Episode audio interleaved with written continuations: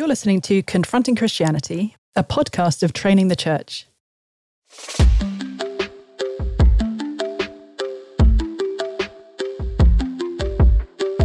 If, if your pastor stands up on a Sunday and preaches his opinions, it might be interesting for a few weeks. It's not going to be interesting for years.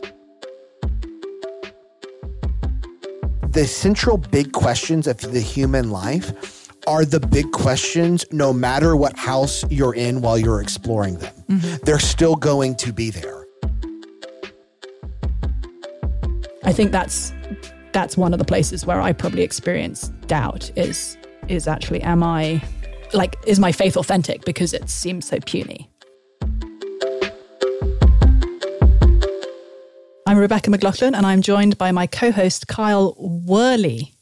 Am I getting it right, Kyle? Nailed it. Worley. Oh yeah. I mean, it just gosh, it's like you're singing it, you know? I mean, it's just lovely. I'm glad to be here. Thank you for thank you for co-hosting with me, Rebecca. Thank you for having me on here. I, you could have just jumped on here and recorded this whole episode by yourself and just not even told me and then released it to the world. That would have been We both so, know I don't have the technical competence to do that.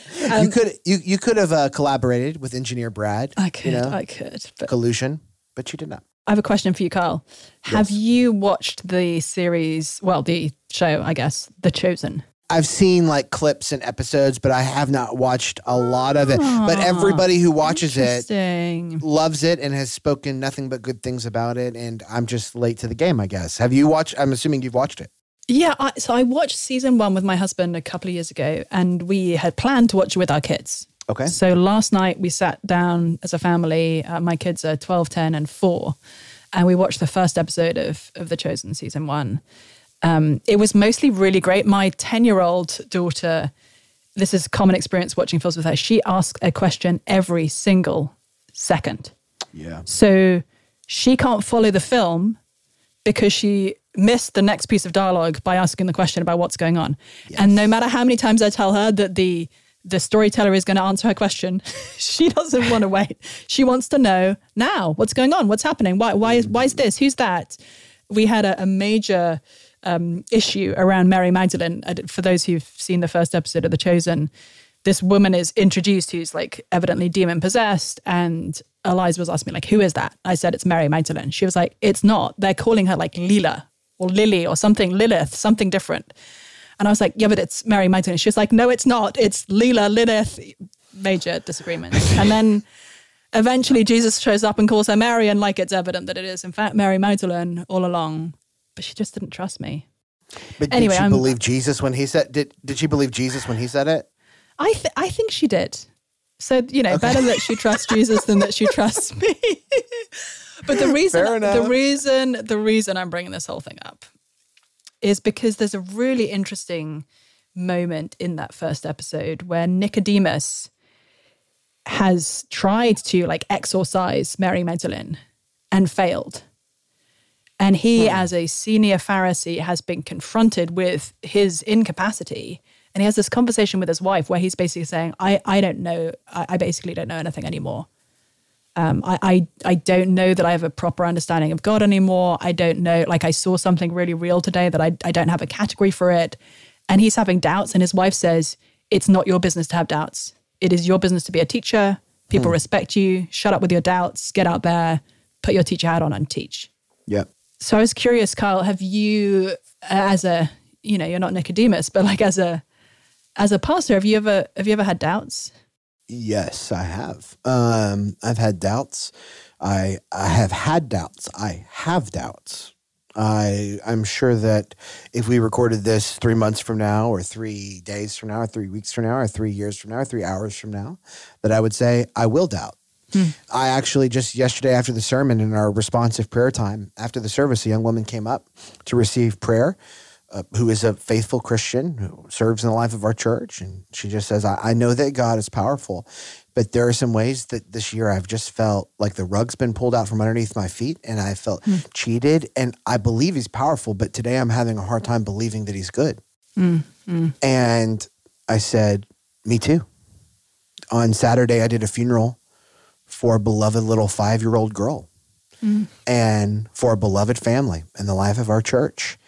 And I held out hope And there's times when that hope comes with a shout of the goodness of God, and there are some times where it comes with a whisper. And on mm. Saturday, all I could muster was a whisper. Uh, mm. there are days when I can shout it, and then there are days mm. when I can whisper it. It remains true on both the days when I can say it and the days where I can't. But it is certainly the case that I have experienced profound doubt. I uh, mm. I don't know that we've ever talked about this, but I, I went off to Dallas Baptist University to do my undergrad uh, many years ago, and when I went, I I went um, to to study the Bible. It was a mm. liberal arts, Christian liberal arts school, and I went there to study the Bible. Um, but when I got there, I was immediately confronted uh, with some significant doubts about the truthfulness of what I had learned in growing up and the substance of my beliefs and what was really true, good, and beautiful. And uh, I switched my major almost immediately to philosophy because um, mm. I wanted a, what I thought would be an objective look into mm. the um, the substance of what was really true and really good and really lovely. And um, there was a large portion of my time whenever I was in uh, college that was met with significant doubts um, of me just trying to humbly approach um, the, the the big questions of life, and uh, mm-hmm. that's never mm-hmm. stopped for me. So, mm. yes, I have, I am, and I will experience doubts. What about mm. you? Have you ever experienced profound doubt? It's funny. I I don't know that I've experienced the. Uh, this is going to. I'm not quite sure how to form this well. The conventional kind of doubt, in the sense that I know a lot of people will experience doubts around a particular issue. You know, for instance, um, has science disproved Christianity? You know, being right, exposed right. to um, discoveries of modern science and feeling like it poorly aligned with what they were raised in church hearing, and and you know, feeling like there's an area of doubt, or or maybe it's around the scriptures and and feeling like they were they were taught one view of the scriptures, and then as they've kind of dug more, um, looked more closely at, at um, the evidence for the authenticity of the scriptures in different ways that that's like caused them to doubt. I, I don't feel like I have experienced that sort of, I guess, intellectual doubt in the same way. Not because I haven't spent a lot of time thinking about issues, but perhaps perhaps because I've always been engaging with like really smart non-believers and kind of hearing, I guess, that there wasn't a period of my Christian life when I, I wasn't, I didn't feel like my faith was under attack um, intellectually. Mm-hmm. And therefore it sort of grew, like grew in that furnace rather than yeah. kind of being insulated and then suddenly like hitting the fires. Yeah. I think the place where I experience doubt is almost deeper in the sense of, I mean, I'm, I'm reading through the book of Revelation at the moment and I'm trying to read it like slowly and seriously rather than in the past, honestly, as I've read Revelation, I've just been like, you know, let's read through Revelation and like check it off my list. But I haven't really paused and reflected on what this book is saying. Yeah. And one of the the things that that's been evident to me as I've done that is the the fearfulness of God, mm-hmm. um, the the holiness of God. Yes. My own inadequacy Mm-hmm. I guess in some uh, uh, there are times when I doubt my faith, yeah. in the sense of my faith is so puny, my life is so comfortable. I'm not one of the martyrs who's like under the throne crying out, "How long, oh Lord?"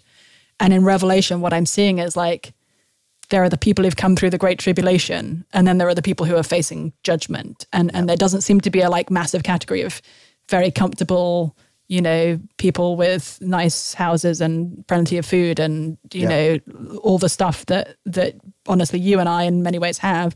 Like I think that's that's one of the places where I probably experience doubt is is actually am I am I like uh, is my faith authentic because it seems so puny. Yeah. No, I think that's I, I think that's a common I think that's a common place of doubt. And I think it would be good because I, one of the things about talking about doubting, and one of the reasons I was really eager for us to have this as one of our questions this season is because um, when we begin to talk honestly about our doubts, and I mm think this is true, Christian or non Christian, regardless of somebody's faith background, but particularly for those in the Christian community, when we begin to talk honestly about our doubts, we began to realize that doubting is a universal experience in mm-hmm. one way, shape, or form or another.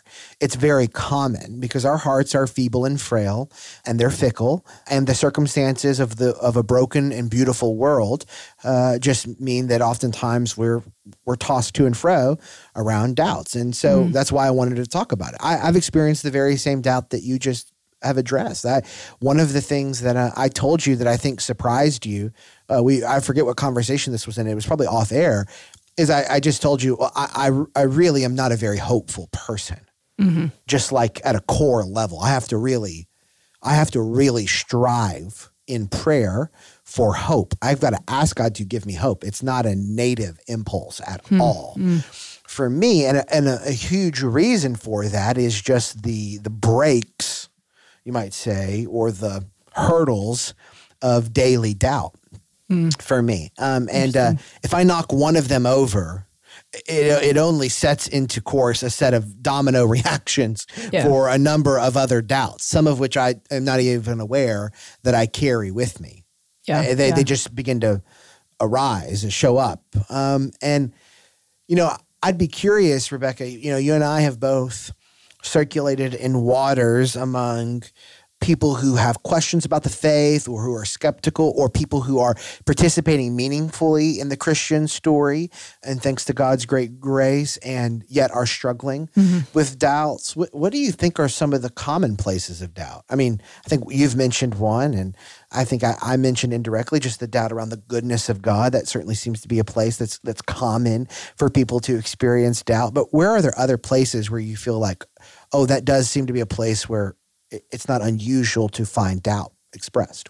Yeah, I think there are there are ways in which there can be almost a, a, a, morally driven sense of doubt that arises either on the one hand from hypocrisy and abuse in the church, and you know the ways that we've seen that on the like big stage and on small stages through the centuries to for, for people who feel disillusioned with Christianity because of what they've seen happening morally with the the ways that the Christians have behaved. I feel like that's sort of one big moral source of doubt. I think another, which probably kind of hit, hits me more immediately, not to, I don't mean that to sound dismissive of, of the kind of concerns of hypocrisy and abuse and, and sin among Christians at all, but just kind of emotionally, the, the, another angle that hits me is the offensiveness of the gospel when it comes to the fate of of non-believers who who we might look at and say, well, this person is much nicer than I am. Like this is a, a kind, generous human being. Can I really say that they are facing the judgment of God because they're apart from Christ? Mm-hmm. I think that's probably for me the area where the sort of moral doubt feels yeah. fiercest actually no i agree and and and i do think that doubt is one of those things that at least I find it to be in my own life. I don't want to speak for everyone, but doubt is one of those things to where there's typically kind of at its core or at its root, particularly when we're thinking about matters of the faith or in relationship to God, that there is typically a real reckoning that must take place with some key truth about who God is. Hmm or what God has said or what God has done. And I often find that it is more fruitful for me to engage with doubts when I go straight to those questions hmm. than it is for me to engage with the number of kind of ways that doubt can manifest itself. Because mm-hmm. doubt does show up often in a myriad ways. And if you kind of go out putting out little flickers and embers of doubt one by mm. one, they just keep multiplying. You can't you can't quench them fast enough when oftentimes any doubt is really an invitation. And that's usually my first encouragement to people when they when they're honest about their doubts is that doubt is an invitation. The question is what is it an invitation to? Yeah. Because oftentimes people, if they've been raised in religious backgrounds, when they experience doubt, their their impulse can be to squelch it and dismiss it mm. as quickly as possible. or defeat it. Let me and, and you know we we operate in kind of apologetics adjacent worlds which are de- about the defense of God, and you're constantly you know there's always these kinds of like arguments of like okay we just got to defeat the doubt as fast as mm. possible, and I don't want to deify doubt. I think that some of the foibles and pitfalls of the current deconstruction evangelicalism space kind of deify doubt. They make it into mm-hmm. a necessary good. And I don't know that that's how doubt is spoken of in scriptures. I don't think it is. And at the same time, I don't think that the immediate response to I'm experiencing doubt should be for somebody to come in, for you to be like, great, I got to read a book and defeat this doubt. I need to talk to my pastor so they can defeat this doubt. I need to go talk to the strongest Christian I know so that they can defeat this doubt. It's like, no, no, no. This doubt is an invitation. But what is an invitation to? Mm-hmm. Yeah, yeah, yeah. And in, in that sense, I think it can be somewhat parallel to the besetting sins and struggles that we have in, in our lives. I had a, a really helpful to me conversation with a, a friend a few months ago where I was, I was describing to her a kind of psychological process I have to like coach myself through at times when I'm experience, experiencing certain kinds of insecurity. And I was saying to her, it's really frustrating. Like, I feel like I don't have to do this. Like I feel like I, I want to kind of graduate beyond me, you know, having an instinctive reaction in a situation, having to kind of go through this like self-coaching process mm-hmm. to to get myself out of there. I want to be done with that. I want to be like, you know, graduated. Yeah. And she just, you know, kindly and helpfully said to me, like that you may just always have to do that. Yeah. Like and that's okay. Like actually you may always find, find yourself at times in situations where a piece of data hits you, you kind of take it in a certain way, and then you have to go, wait a minute, this is, I, I'm going into this sort of mental place that isn't the right place to be in, and I need to sort of work my way through it, like do the do the reps, as it were, to kind of to to reorient myself. Maybe that's what I'll be doing when I'm 50, 60, 70, 80. Like, and that's okay. Uh, yeah. There's an extent to which uh, we we may live with different kinds of of doubts and challenges throughout our lives. And as you as you point out, much as I want immediately to just like rid myself of all my kind of psychological baggage, as well as all my doubts, as well as all mm. suffering. You know, I'd much rather kind of not have them. Actually, those places of need and and struggle are places where we can cry out to God that's right. And actually, when things are just comfortable and just going smoothly, and we've kind of got all our ducks in a row, it's easy to become self-sufficient and not not to cry out to the Lord for for the help that we need. And you know, I think it's clear that we find doubt in the Bible. I mean, mm. uh, we find, gosh, it doesn't take sin enters the world and people immediately begin to start doubting. Mm. you know, uh, Adam and Eve immediately doubt God's goodness when they hide from Him. They doubt mm-hmm. God's graciousness when they hide from Him. Right? They doubt God's knowledge when they hide from Him. Like they doubt God's word. Yeah. When they hide from Him. I mean, like all of those things immediately start doubting. I mean, they they could not possibly believe that God would know where they're at if they're hiding mm. behind the trees in the garden. But he knows. yeah. yeah.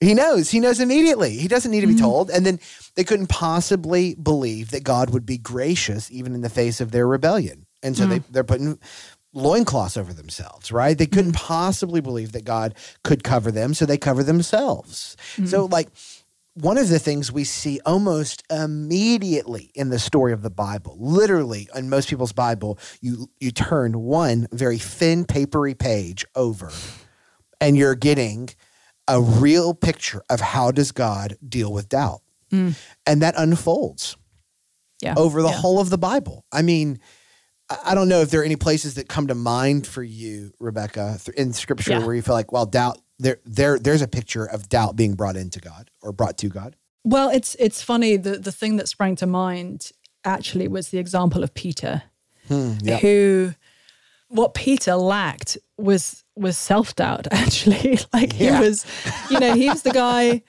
Um, that that sequence of Peter saying to Jesus, like Jesus saying, "You're you're going to fall away from me." Yeah. Peter saying, "No, no, no, no, no." Like all these other guys, yeah, not me. Mm-hmm. I'm ready to die with you. Right.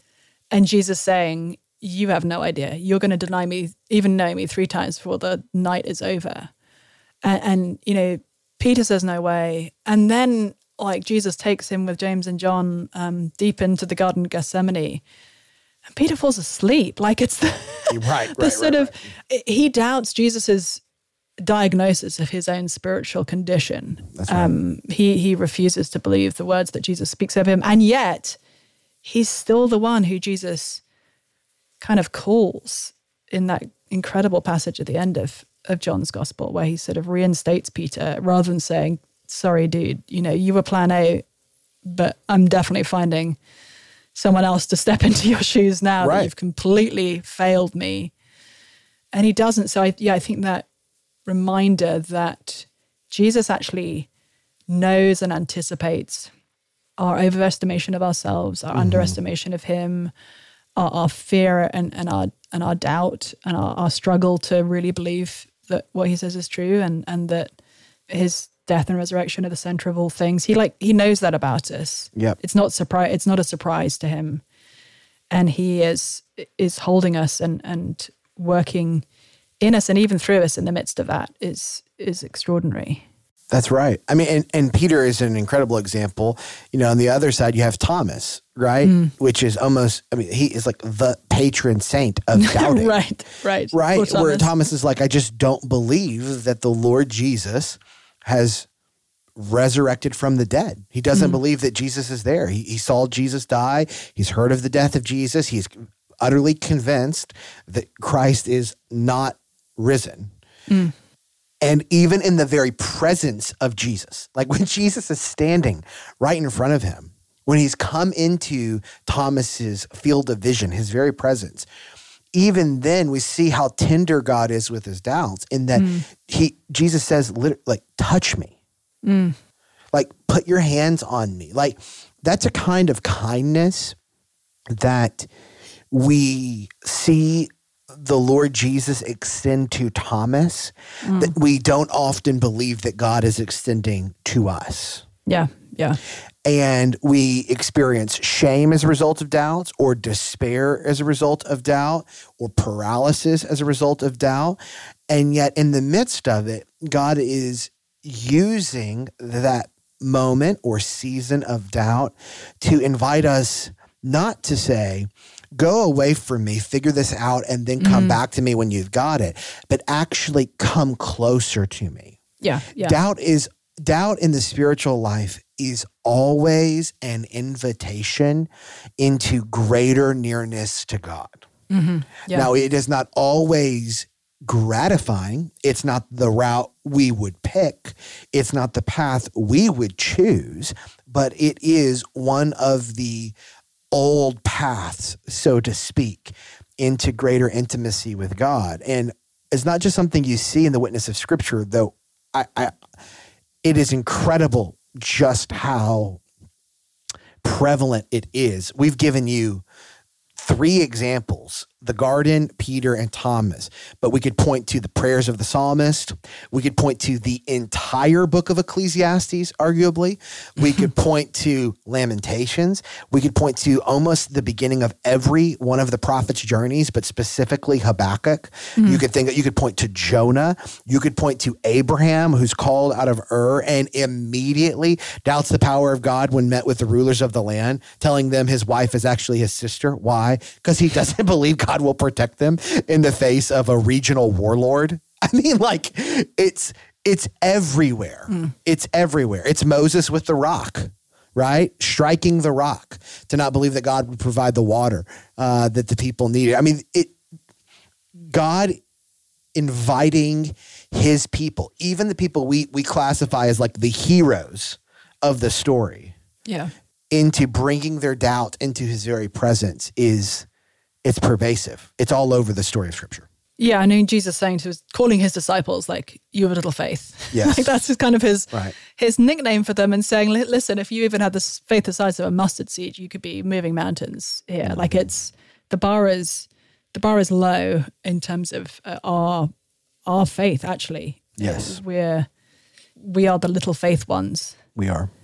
I, I think what's what's maybe uh, I don't, shielded me from doubt is the wrong is the wrong expression, but just uh, kind of going back to earlier in our conversation where I was saying, I think there are certain kinds of doubt I haven't I haven't wrestled with in the same way that that some some have is because I, I feel like it's been really clear to me for a really long time that I am not choosing between faith in the res- the crucified and resurrected Jesus and a kind of perfectly coherent like secular worldview hmm. that does all you know that that is is you know rational and logical and does all the work that Christianity does except without the crazy stuff. Yeah.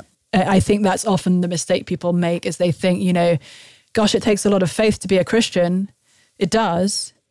But but we are we're choosing between Jesus and utter pointlessness.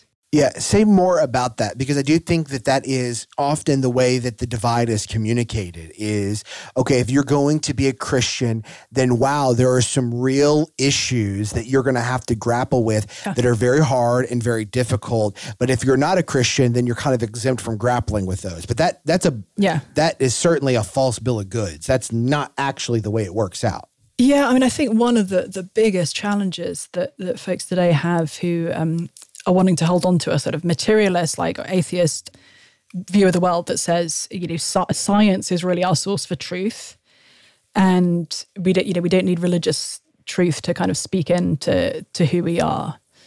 One of the biggest challenges for those folks is that, on the one hand, you know, they they want to hold tightly onto science and on the other hand, typically they want to hold tightly onto the idea that all human beings are like fundamentally valuable and morally equal, and that you know universal human rights is sort of self-evident moral truth, and the poor and the the weak and the marginalized shouldn't be um, brutalized and oppressed by the rich and the strong and the powerful. Like the, these kinds of things, or the equality of men and women. Like oh, there there are certain moral beliefs they want to hold on to. But but if if science is our only source of truth Science can't give us any of those things. Like all it can give us is a sort of diagnostic of the human condition as, you know, we are at best mammals. Um, you know, we're atoms and molecules gathered in a certain configuration for a certain period of time, destined to be fertilizer. Uh, the, you know, as Richard Dawkins puts it, the universe has precisely the properties we should expect. If there is at bottom no design, no purpose, no evil, no good, nothing but blind, pitiless indifference. Mm. And I think I think that's right. I think that is the alternative. And maybe it's true. Maybe there is no real identity to you and me. Maybe Kyle Worley is just a bunch of atoms and molecules and, and I'm just a, you know, mixture of, of chemicals and whatnot. Not to say we aren't that. I'm not saying like the, the scientific analysis of us is incorrect. Like I think phys- like science can tell us physically what we are. But if we depend on science for our whole understanding of who we are and how we should relate to each other, we have only mm-hmm. brutality and pointlessness. Yeah. We don't have human rights. We don't have equality. We don't have love. Yeah. We we have biology, and that's it. Yeah, and so it, it, it, even if it settles in one's mind, like a set of doubts, like mm. you know, I've got doubts about the existence of God or whatever that if you reach this kind of like you're saying materialistic secular conclusion it, it, it, should if you're being consistent open up another pandora's box of yeah. potential opportunities to go well if that's the case then what about a b c d e f you know all the way down a whole taxonomy yeah. of potential doubts and i, I do think that that's a really significant point and i want to just circle it for a second because what Rebecca is saying is often, and this is um, this is not like because people are naive or dumb. And Rebecca and I are certainly not saying, well, we've kind of figured the game out and you haven't. That's not at all what, what's being said here. But I do think that for any of us, it is very tempting when in the face of a set of doubts that can feel very personal and significant mm. for us to go, well, if I just kind of jump the ship like if mm-hmm. I just kind of left, then all of that would be absolved. And I wouldn't really deal with that any longer. But the the central big questions of the human life are the big questions no matter what house you're in while you're exploring them. Mm-hmm. They're still going to be there. Like if you look at the history of ideas, you'll find in the most significant philosophical, artistic, creative exploration throughout human history are all circling the same big questions mm. from a variety of perspectives. And it is a it, it testifies uh, and speaks to the reality that whether you explore them from the house of Christianity or the house of Islam or the house of Buddhism or the house of fascism or the house of socialism or the house of free market economics, you are still going to end up exploring the same set of big questions. And each one of them is going to potentially give you the appearance of absolving all doubts anywhere and everywhere. And none of them do that. So the question is where do you find a stable foundation that honors and invites your doubt as a part of the path towards truth? Goodness and beauty. And I don't think there is, well, I, well, I'll say, let me say it more definitively. I know there is not a more inviting story than the Christian gospel that says, God, because of his great grace, has moved towards you in love. He knows you don't have it all figured out, and he's not holding that against you. He is giving you a stable foundation to move forward in seeking understanding. And that journey can last you a whole life, and it leads all the way to heaven for those in Christ.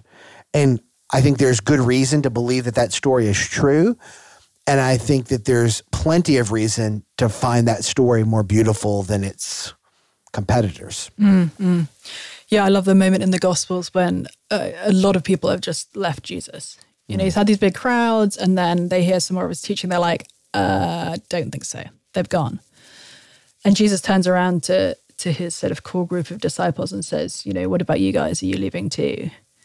And then Peter says, "Where else have we to go? You have the words of eternal life." And I often think of of that moment where would I jump to? like where else, where else have I to go aside from Jesus and and the the promise that he offers? And I love how incredibly personal Jesus is in his application of that that truth and that invitation in the gospels. You know, we see the things that Jesus says to the crowds and that he says to sort of his disciples writ large. And then we see the things that he says to individuals you know, you were talking earlier about Peter, um, sorry, Thomas and, and Jesus' invitation to him, like, hey, put your fingers in, in the holes of my hands and shove your hand in my side. Um, or I think of his conversation with with Martha of Bethany, right, you know, before he raises Lazarus from the dead, her brother. And Jesus says to her, I am the resurrection and the life. Anyone who believes in me, even though he dies, will live, and whoever lives and believes in me will never die. And then he says, Do you believe this? You know, do you, Martha mm-hmm. of Bethany, in this moment, with tears in your eyes, as you mourn for your brother, do you believe that I am the resurrection and the life? Yeah. It's a very personal That's right. invitation that Jesus gives. That's right. You know, Rebecca, if someone is listening to this episode and they're experiencing or they have experienced deep doubts about who God is, what God has done, how God is inviting them to live in the way of Jesus with all that that entails, how would you encourage them? So that they clicked on this episode because they're going, yeah, I do have doubts and I really don't know what to do with them. Mm. What would hmm. you say to them? Uh, the, the first thing I would say is Are you a regular committed member of a local church? And I know that's an odd way to respond. You know, I know some folks will say, well, well, either they say, yes, I've been saved for years and that's why I have doubts. You know, the church mm. has disillusioned me. Mm. Or some folks might say, well, that, how is that addressing my my questions, um, my issues? I think it's very easy for us in our sort of 21st century Western culture to expect to experience Christianity purely individually. And I was talking yeah. a second ago about the, the, incredibly personal invitation that Jesus extends to each of us, mm-hmm. not at the corporate level, but at the individual level. And yet at the same time, Jesus relates to its people corporately. And the, the the best place for us to explore our doubts is actually not just by ourselves in a coffee shop all day long. It is actually in the context of community with god's people. And so so i want to be bringing my the, the moments when my faith feels extraordinarily flimsy i need to be bringing that to brothers and sisters in christ that's right. who know me well and who who can speak who can help me sift through the different pieces of how I'm relating to something emotionally. Because honestly, we humans, and there's a lot of kind of psychological data to support this, we think that we mostly process things rationally. Mm-hmm. And so, you know, we tend to think that our, our doubt, like, you know, our, our doubts are kind of intellectually formed. Actually, we process most things emotionally and socially. And so the people who know us well and who are walking alongside us are in the best position to help us just kind of tease those different pieces out and say, you know, Kyle, are you, to what extent are you experiencing this particular doubt because of this personal circumstance? And so let's, let's make sure that we're attending to that personal circumstance not just reading the book you know like, that, that, we're kind of doing doing that both and and that we're doing it in the context of community um, and in the context of, of the local church which is for for every christian is our primary family mm-hmm. um, that we're we're never going to flourish apart from that yep that is exactly what i would say uh, exactly. I mean, I think a number of years ago, I would have pointed them to 15 books on the topic they were exploring. Uh, I would have said, let's grab coffee and talk for a couple hours, which I, I love to do. I'd be glad to do that. But my number one thing when I tell people is uh, the church is the household of God, and a local church is a is one of those outposts and they are by design a place for those with doubts to continue um, to live in the presence of God among those who are striving to live in the presence of God. And that God has a big enough heart to welcome them into his presence, even with the deepest doubts that they harbor. And there is mm-hmm. no better place to explore doubts about God than in conversation with God. And there is no better place to be in conversation with God than in the household of faith. And mm-hmm. um, and so I would second and amen exactly everything that you just said there. Listen, if you are somebody who's listening to this podcast uh, and you're experiencing doubts, we're really glad that you're listening to this show. We've already gotten feedback from listeners from the first season that are saying as much that they are working through the show as they work through some of their own doubts and questions. Maybe you don't have doubts or questions because you feel like your mind is already fairly settled, uh, that Christianity offers something that you don't really want to be a part of. Uh, Rebecca and I would like you to hear from us that we implore you, for the sake of Christ, to be reconciled to God, that we have come to uh, saving faith not because Rebecca and I are real smart and we have the answers to all these questions. We're exploring these things like you are. And God is inviting all of us into this journey of exploration alongside Jesus and by the power of the Spirit. And so, if this podcast is helpful to you, we're truly grateful for that. It is never going to be an adequate substitute for life together with other brothers and sisters in that journey. Uh, and we would really commend you to a local church to be a place where you can make that journey alongside some other people in that place with one another. Yeah, and just to to add one note to that find a local church that is faithfully teaching through the scriptures. Mm-hmm. I've had a, a, number of interesting conversations in the last few years with with friends who have have left, you know, evangelical churches for for want of a better word, or you know, let's churches that are teaching through the Bible, which would be my hope for evangelical churches at least, and and they've they've left because of a particular moral issue that they felt um, they couldn't align with um, their their previous church on, and they've gone to a church that affirmed their beliefs in that area, but over time they've just become very bored. Mm. Because do you know what? At the end of the day, pastors aren't that interesting, and, and if because honestly, I like none of us are that. And I'm not just like casting aspersions on pastors. No offense to you, Kyle, and your your brothers in um, in pastoral ministry. If if your pastor stands up on a Sunday and preaches his opinions, it might be interesting for a few weeks. It's not going to be interesting for years. like actually, mm. I've had people kind of say to me, "Gosh, I've I've just got really really bored. I've got tired of what I've been hearing." Yep. And it's because they haven't been hearing from the Lord uh, if we're not if we're not teaching from the scriptures, we're not hearing from the Lord. Yep. And He is frankly far more compelling than anyone else is is going to be. And so so find a church that is seeking imperfectly but as, as faithfully as they know how to to preach through the Bible um, and and to get access to the words of eternal life through that. That's right. Well, we thank you for jumping into this conversation with us today. Uh, if you want to find Confronting Christianity online, you can find us wherever you get your podcasts. You can find us on Instagram and Twitter. If you leave us a review over on Apple Podcasts, uh, include a question that you'd want us to explore in a future episode uh, in that review, and we'd be happy to take it under consideration as we do our Q&A episodes at the end of every season. If you want to find out more about what's going on at trainthechurch.com for podcasts, then you can go to trainthechurch.com slash support, and we would love to give you some more information about the other podcasts on our network and some ways you can jump in to making that possible. I really would commend to you uh, some of our sister shows. If you haven't had a chance to check out Family Discipleship Podcast, Adam Griffin, Chelsea Griffin, and Cassie Bryan are doing really wonderful work, incredibly helpful on how to disciple your kiddos and disciple students. And so, whether you work with students or you work with kids or your parents or you aspire to be parents one day, then uh, you should check out uh, Family Discipleship Podcast. They have some great topics, great guests this season. Thank you for being a part of this episode. We hope you enjoyed the discussion. Grace and peace.